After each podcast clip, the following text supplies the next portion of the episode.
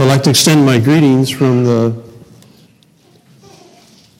my co-elder, Pastor Mike Waters, and also the church that meets at, in North Canton, Heritage Reformed Baptist Church.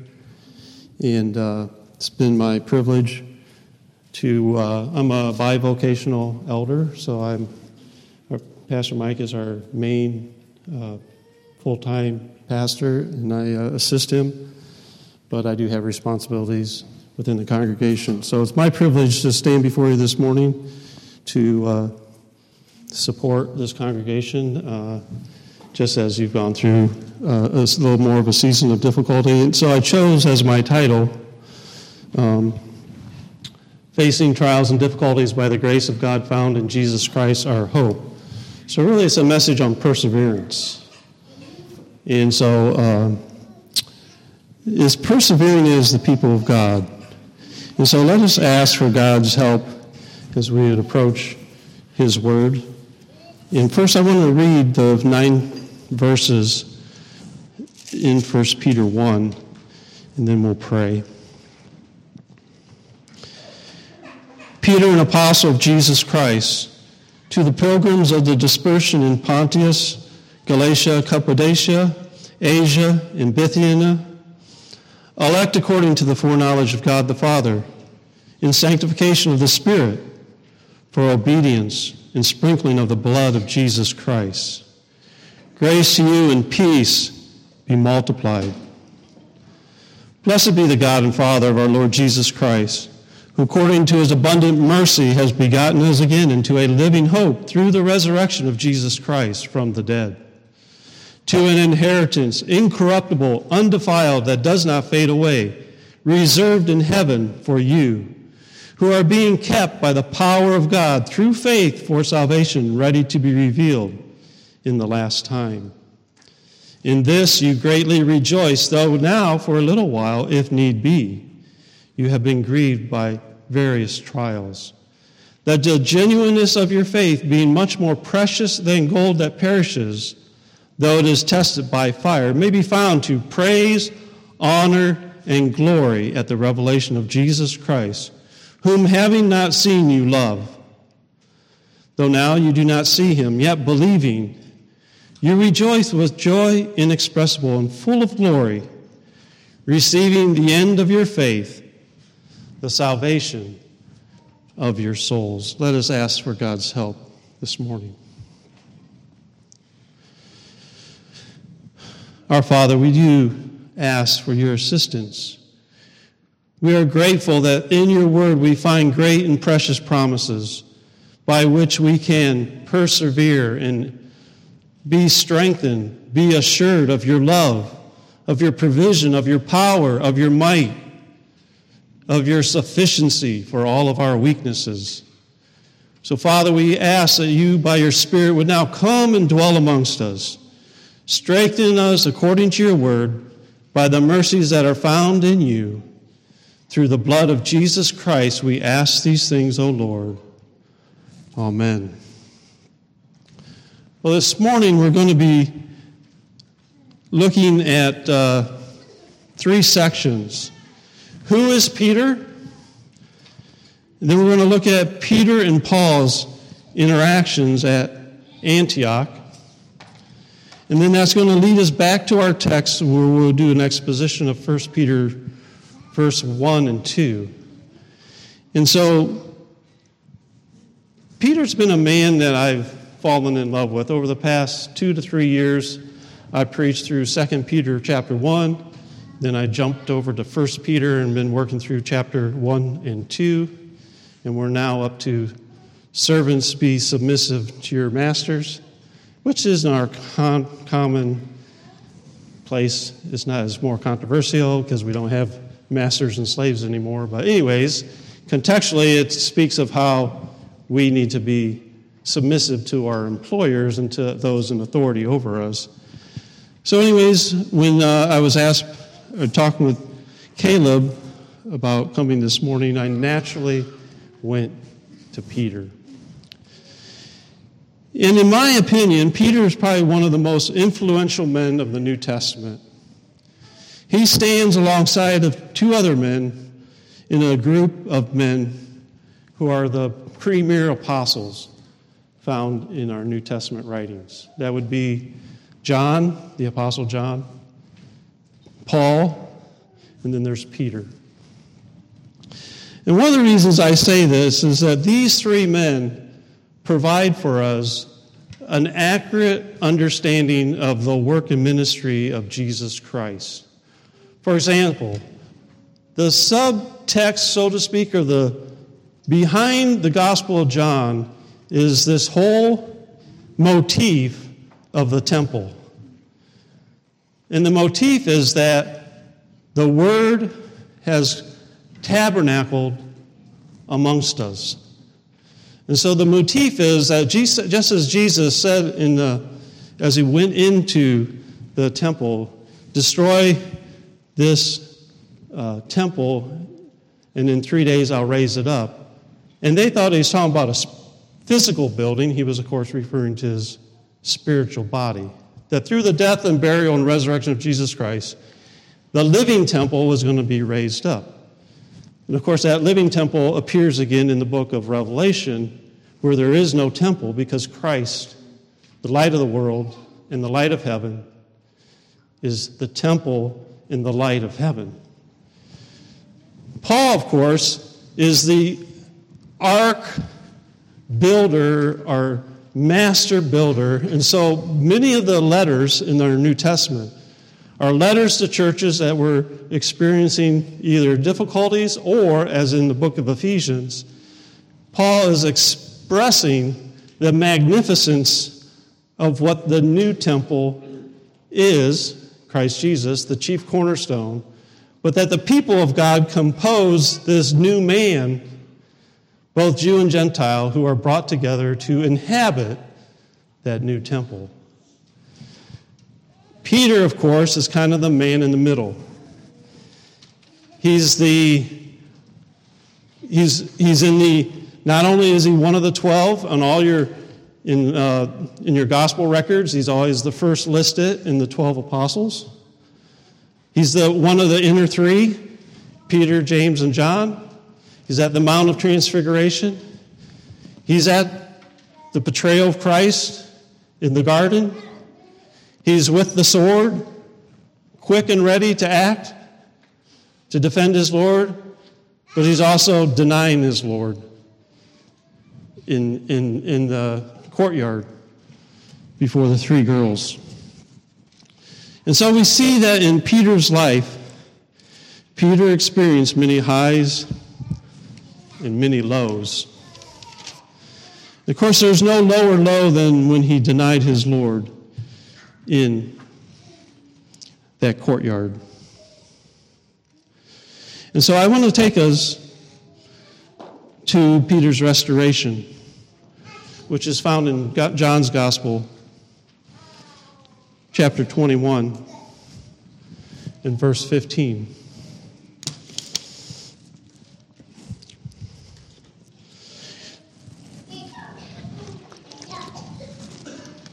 Having denied his Lord three times in the courtyard, the Lord said to Peter in verse 15, Simon, son of Jonah, do you love me more than these? He said to them, Yes, Lord, you know that I love you. He said to them, Feed my lambs.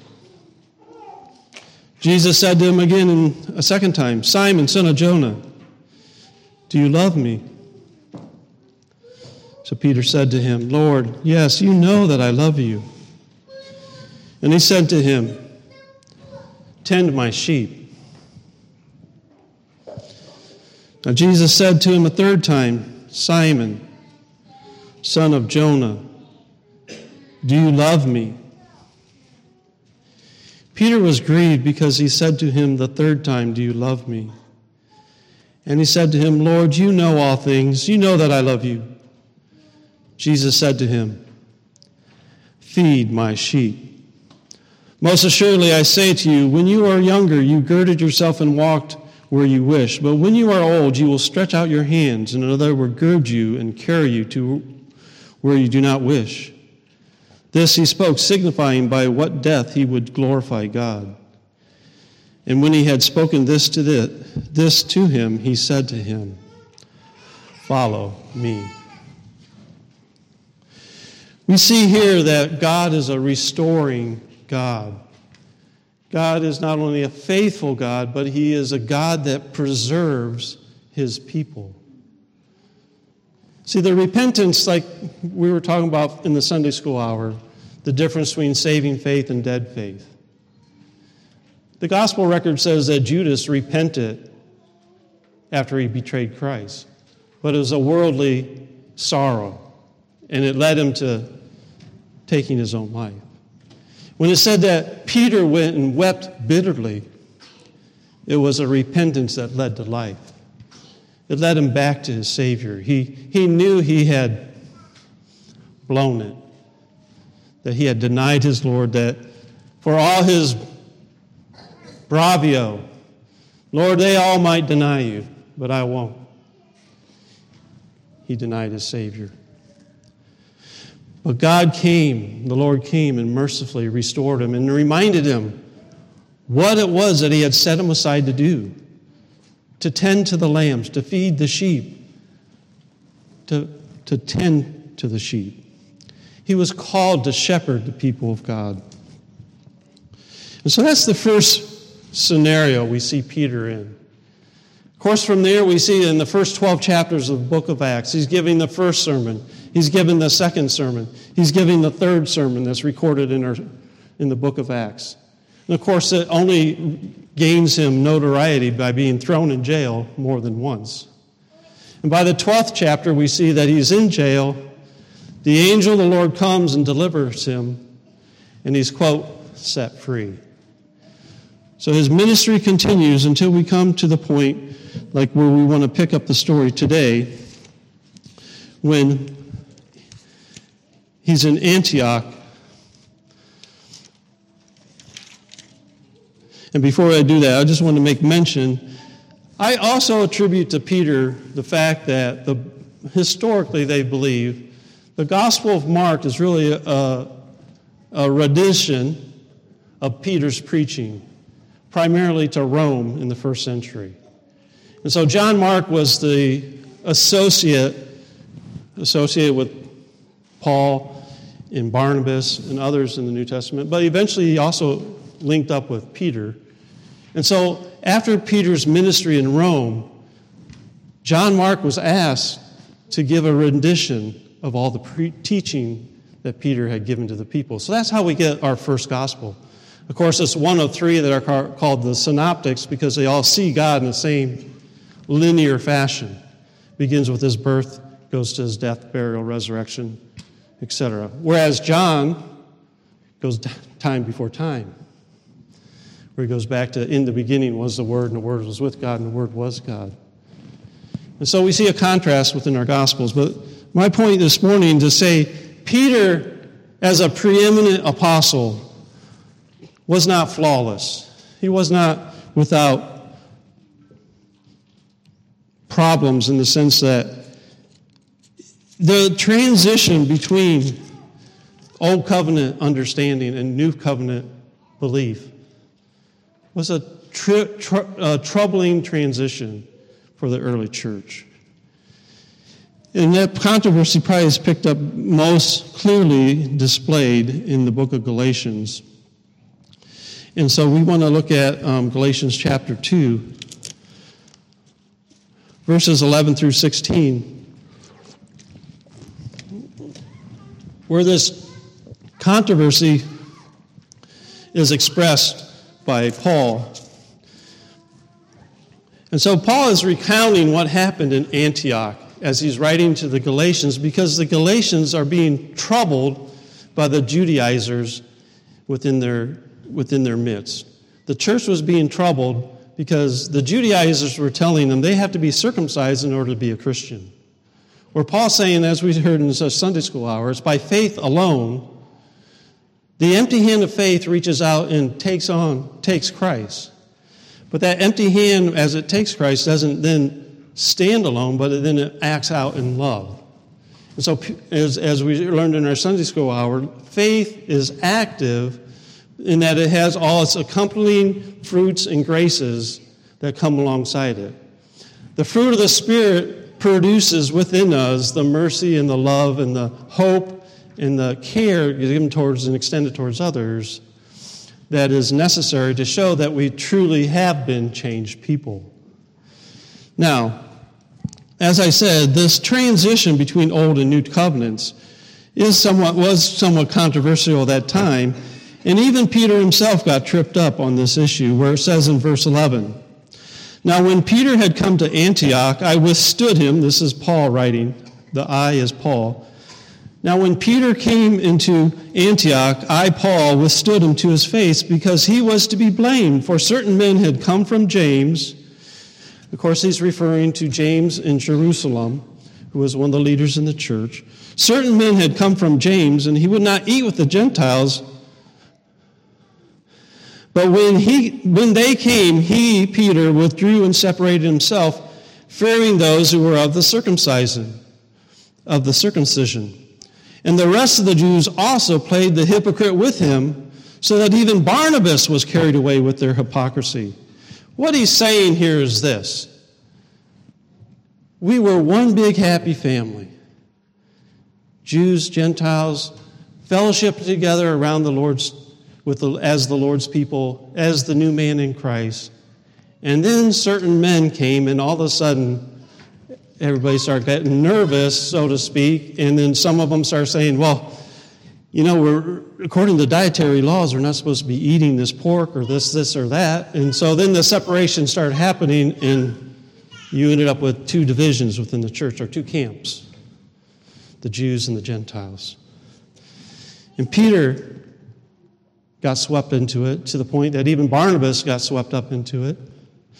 And so here in verse 14, we see how this confrontation continues when Paul says to Peter, But when I saw that they were not straightforward about the truth of the gospel, I said to Peter before them all, If you, being a Jew, live in a manner of Gentiles and not as Jews, why do you compel Gentiles to live as Jews? We who were Jews by nature, Paul was a a Jewish man. We who are Jews by nature and not sinners of the Gentiles, knowing that a man is not justified by the works of the law, but by faith in Jesus Christ, even we have believed in Christ Jesus, that we might be justified by faith in Christ and not by the works of the law. For by the works of the law, no flesh shall be justified. And so here we see the controversy full blown.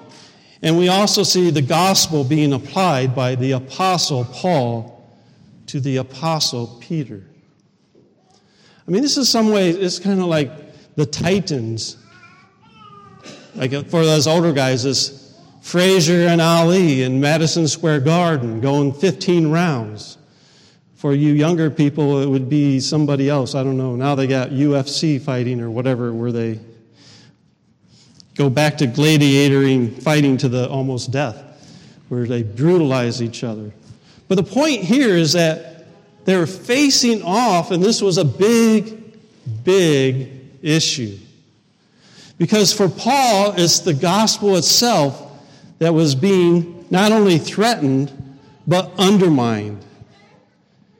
You see, I think we have to understand how the law is seen by Paul. Because it's in the book of Romans itself, law is used a number of times 30, 40, 50 times.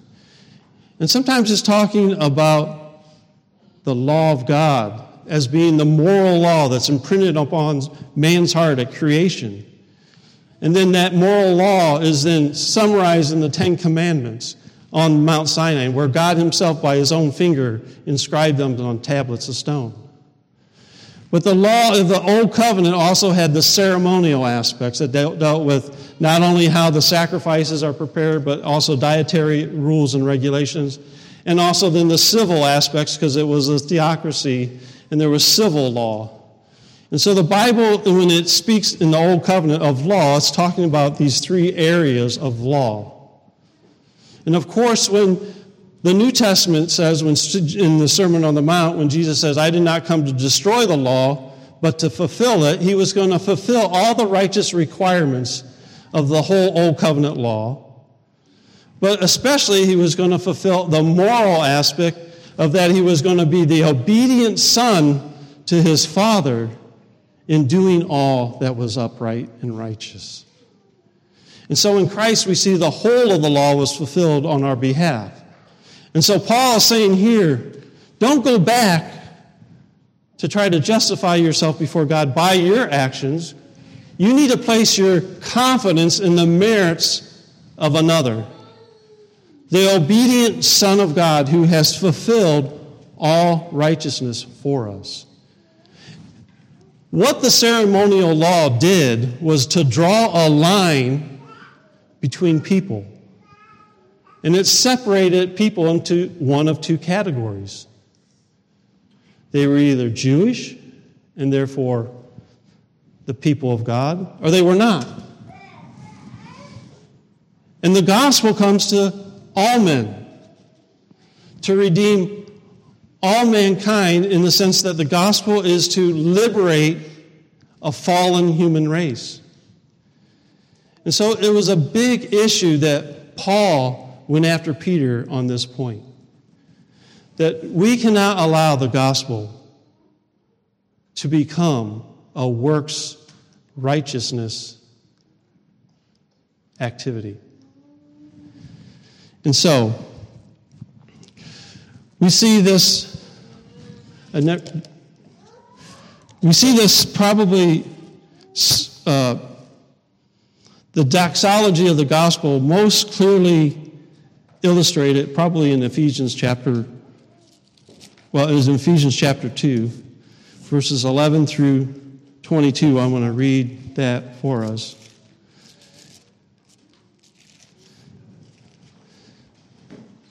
Now, just, I'll just be upfront with you all. My mind is not linear. I think in circles, okay? And so you're all probably wondering, how come he's not in 1 Peter yet? I thought we were talking about 1 Peter this morning. Well, that's just how I think, and I, I, I, I don't really, I'm not really apologizing for it as much as just explaining why it seems that we've been on a circular course to get to this point. But I think it's the background and it's the understanding we want to have because when we come to Peter, we're coming to a man who has experienced a whole lifetime of experiences. First and Second Peter is really the writings of a dying man. It's the most important thing that he has to communicate. But it's behind all that is that whole lifetime of experience that he has walked through. And so I'm going to read in Ephesians 2 what Paul saw was at stake and why he confronted Peter in such a strong way. When we jump into verse 11.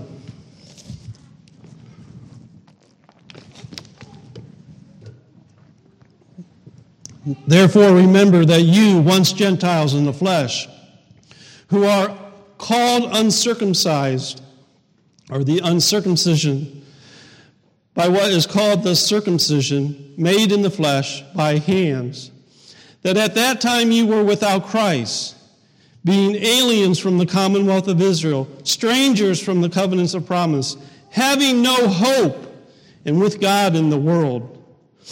But now, in Christ Jesus, you who were once far off have been brought near by the blood of Christ.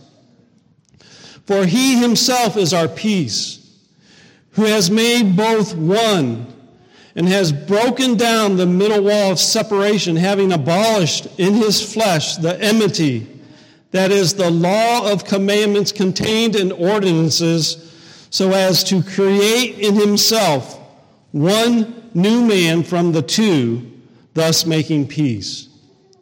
and that he might thereby reconcile them both to God in one body through the cross, whereby putting to death the enmity.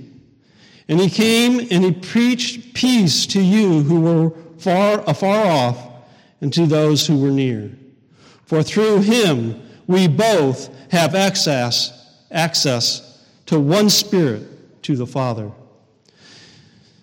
Now, therefore, you are no longer strangers and foreigners, but fellow citizens with the saints and members of the household of God, having been built on the foundation of the apostles and prophets, Jesus Christ himself being the chief cornerstone, in whom the whole building, being fitted together, grows into a holy temple in the Lord, in whom you also are being built together for a dwelling place of God in the Spirit. This was what was at stake for Paul in Antioch. The whole understanding of the gospel was at stake. And he was fighting, quote unquote, with Peter to establish in Peter a right understanding of the gospel of Jesus Christ. Peter was an eyewitness. That's why he's an apostle. He was an eyewitness. He saw all the events from the baptism to the crucifixion. He was on the Mount of Transfiguration. He saw it all, brethren. And he gives a faithful witness of it all. But he also received the admonition and the correction of the apostle Paul because in 2 Peter chapter 2 we read these words. Is 2 Peter 3 14.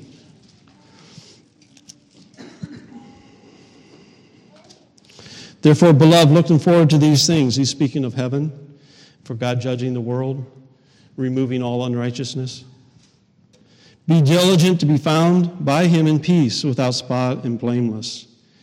And consider that the long suffering, the long suffering of our Lord is salvation, as our beloved brother Paul according to the wisdom given to him, has written to you, as also in all his epistles, speaking of them things, in them of things, these things, in which are some things hard to understand, which untaught and unstable people twist to their own destruction, as they do with the rest of the scriptures. See, we have to understand that Peter even acknowledged here that the Bible is, quote, complicated in some ways. And yet, the Bible is clear in other ways. But where there is pride and ambition, James tells us there's all kinds of problems. But when there's humility where we bow our hearts before the Lord and before His Word and before what He's truly revealed to us as ours, there's peace and joy. And so I come now to Peter's letter, where he writes Peter in 1 Peter 1, an apostle of Jesus Christ, to the pilgrims of the dispersion in Pontus, Galatia, Cappadocia, Asia, and Bithynia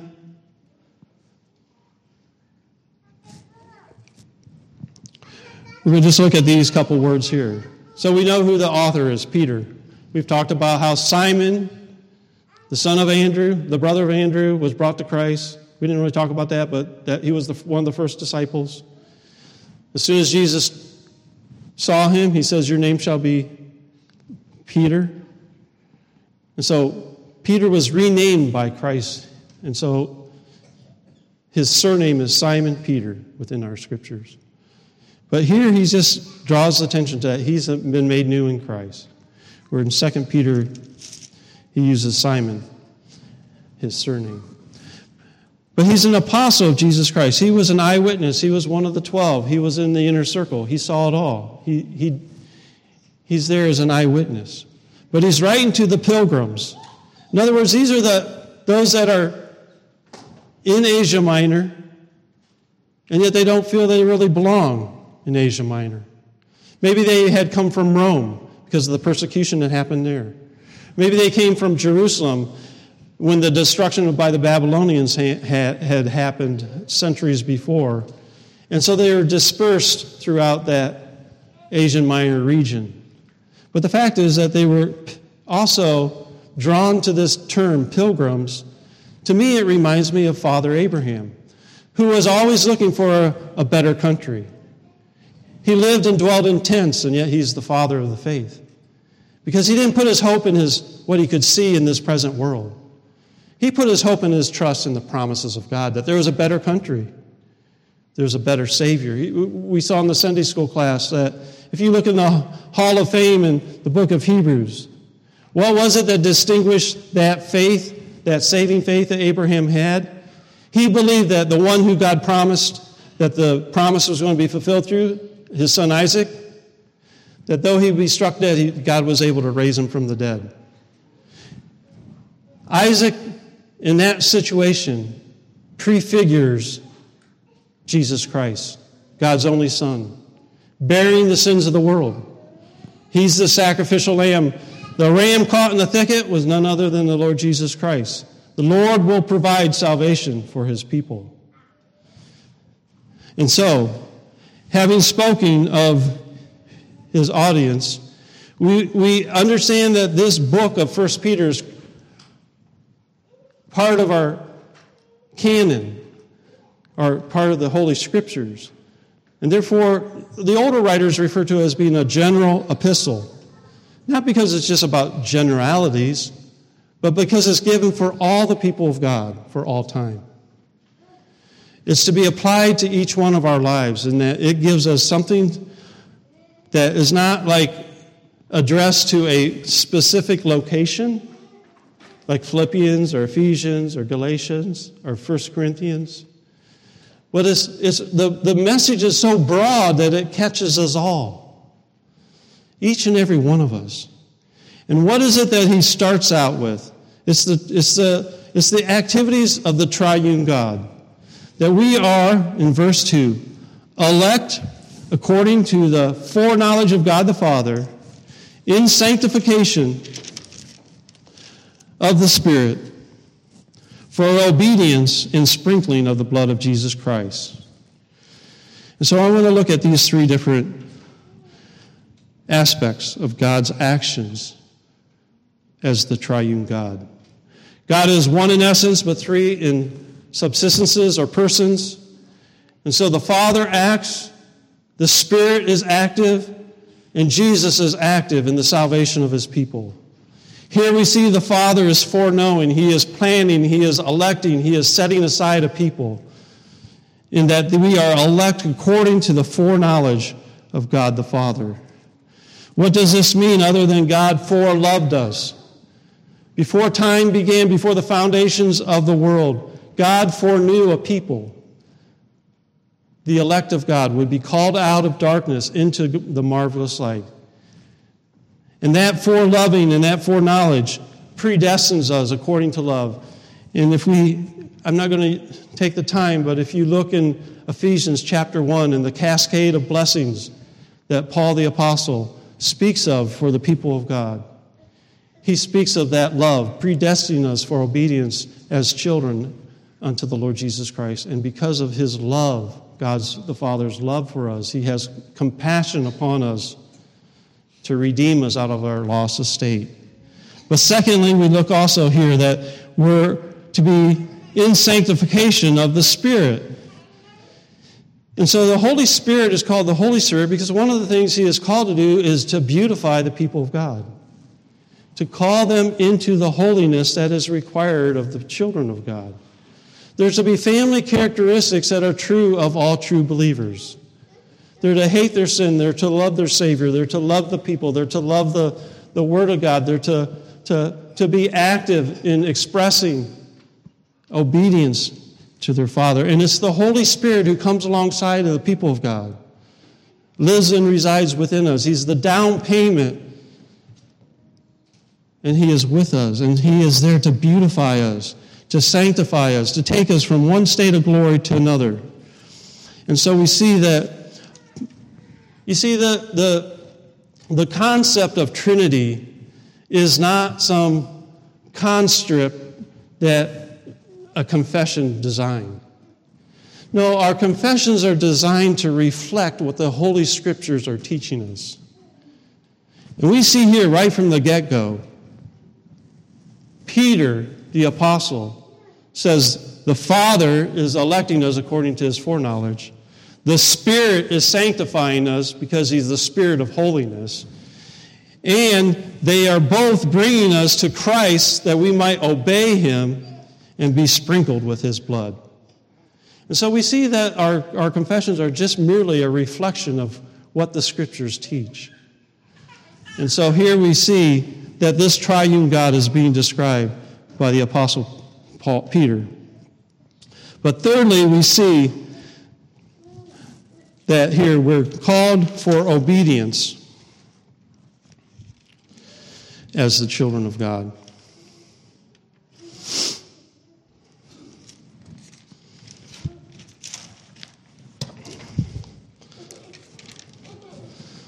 This obedience is found in the fact that we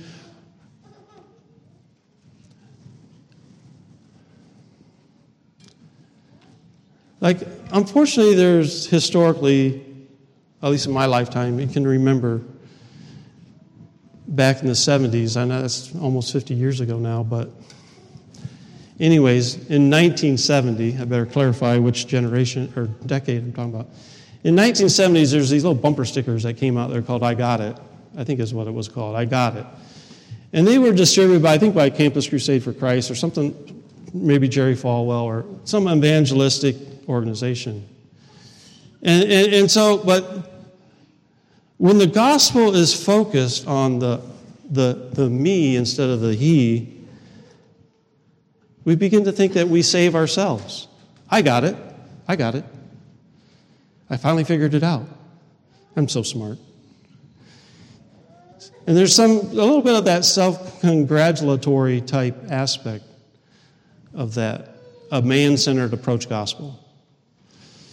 But at the same time, on the other extreme, is there's those that say they got it, but they didn't get nothing, and they just continue to live just like they used to live, right?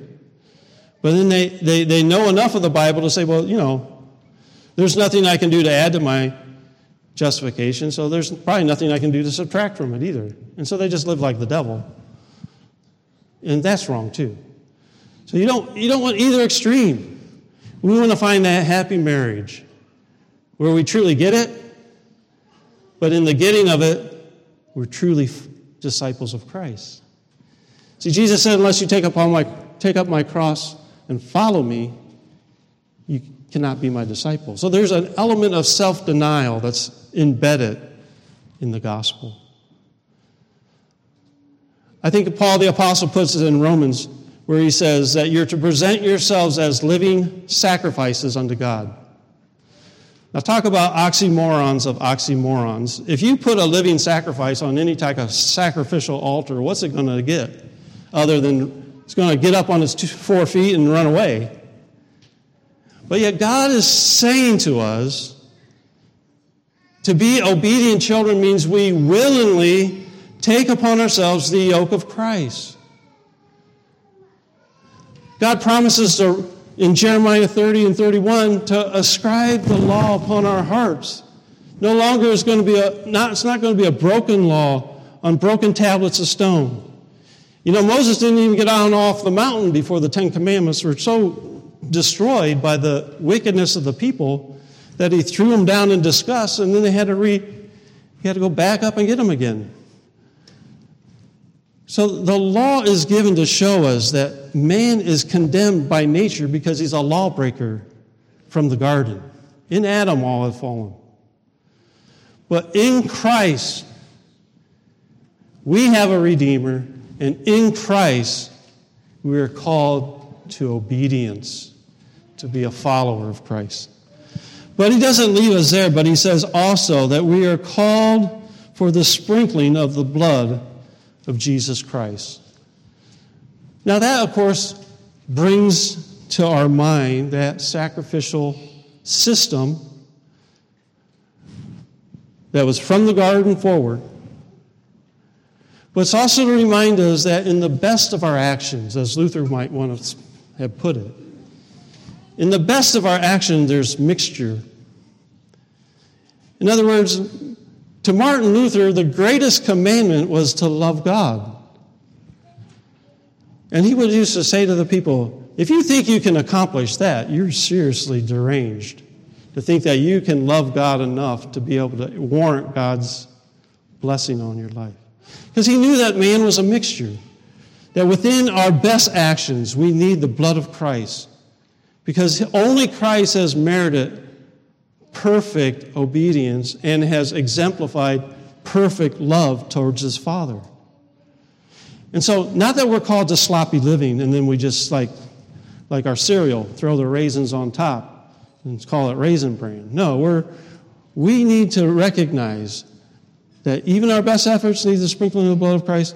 But the fact is, blood, the blood of Jesus Christ has been shed for the remission of our sins.